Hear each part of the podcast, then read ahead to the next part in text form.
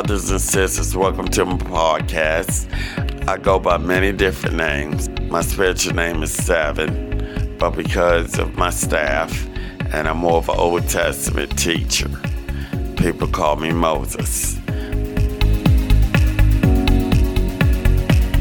I want to thank you for the utmost part of my heart that goes through my jugglers to your brain.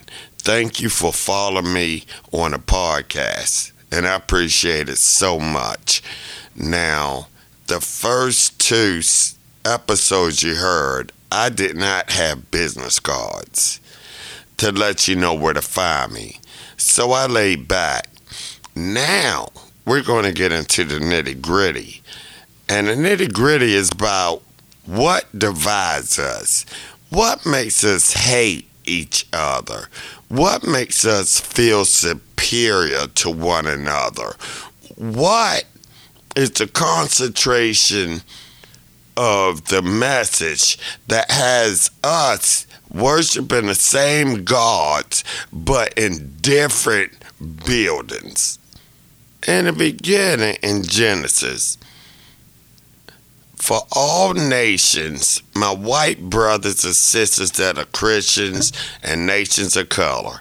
In the beginning, the divine creator made man from dirt in his own image. The man became lonely. He was off of the beasts of the field, but he was he was like, I'm not gonna have sex with them. They stinky.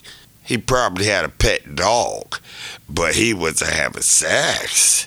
So a woman was made from his rib, and he said, Is this flesh of my flesh and bone of my bone? He created a woman. We're united together, and that's going to go on forever. But the bottom line is this you have so many gods on this planet, it's pathetic. Now, when it comes to my Christian brothers and sisters, they got their white gods, okay? Uh, Pinocchio, Santa Claus, Cupid, the Tooth Fairy, um, Easter eggs, bunny rabbits. Okay, now I'm gonna teach you something. All right. Birds of a feather flock together. The apple does not fall too far away from the tree. You're known by the company you keep, and you become guilty by association. And if your Messiah is best friends with these gods, then you gotta check yourself. Now, the division comes into when anybody has an ideal ideology they're better than somebody else because they went to Princeton and Harvard, because they're Catholic, because they're Methodist, because they're Muslim. That's what's dividing us.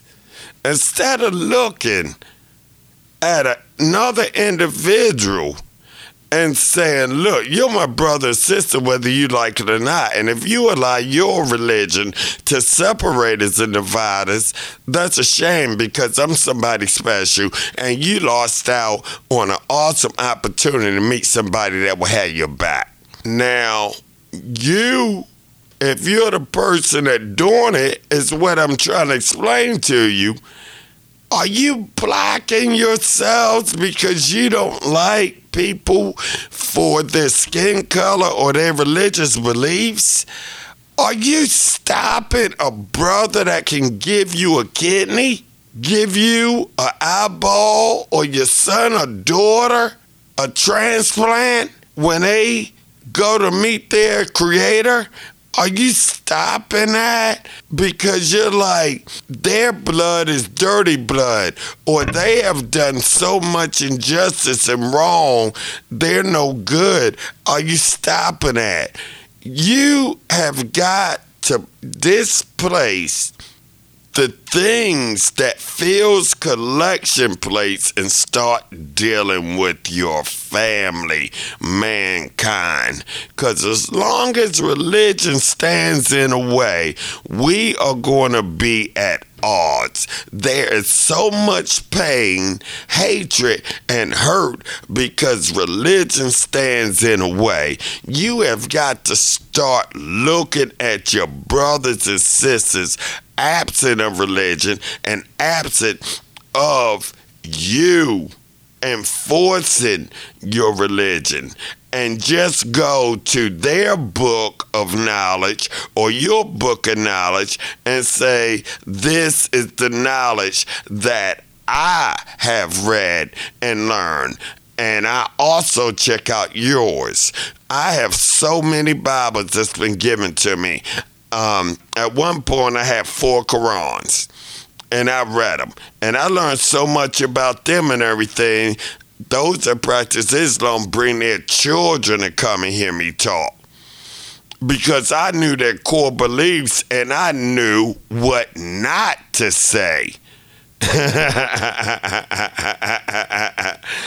knew I knew how to talk to them out of respect for what they had been taught my Christian brothers and sisters, that's a humongous family, millions.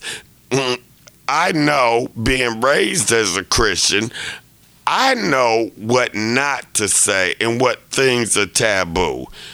You know, you have got to represent and stand for something positive, and it's positive. I meet the leaders of the different organizations if we're going to be unified. It's important for me to talk with them as they see how I've unified different religions. And so I'm going to be going, and an invitation is open. If your preacher tells you here's a company letterhead, here's my number. Come, um, give it to them and tell them to come and talk to me. I would love to talk to them. I love them to come to my church. Your sheep or lambs listen to you, but they listen to me as well. I call them my brothers and sisters. I, I'm a human, so they're my brothers and sisters, but they listen to me. Why should we be divided? Why can't we sit down over a cup of coffee? and say, how can we stop this division that was spoke of earlier? How can we stop it and unify us? Thank you so much for listening.